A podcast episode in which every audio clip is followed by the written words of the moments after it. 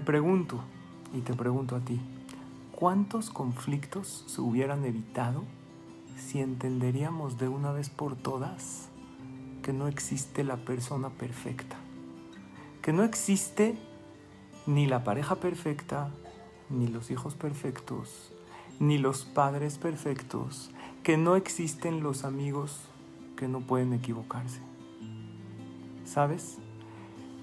El sufrimiento comienza cuando mis expectativas o tus expectativas superan la realidad.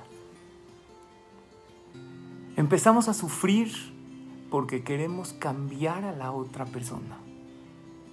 Queremos cambiar a la gente o a las situaciones que no podemos controlar.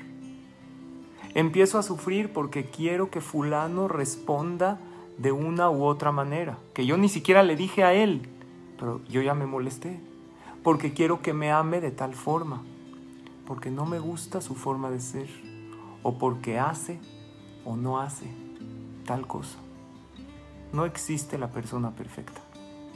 Y cuando tus expectativas son más altas que la realidad, ahí es cuando empieza el sufrimiento.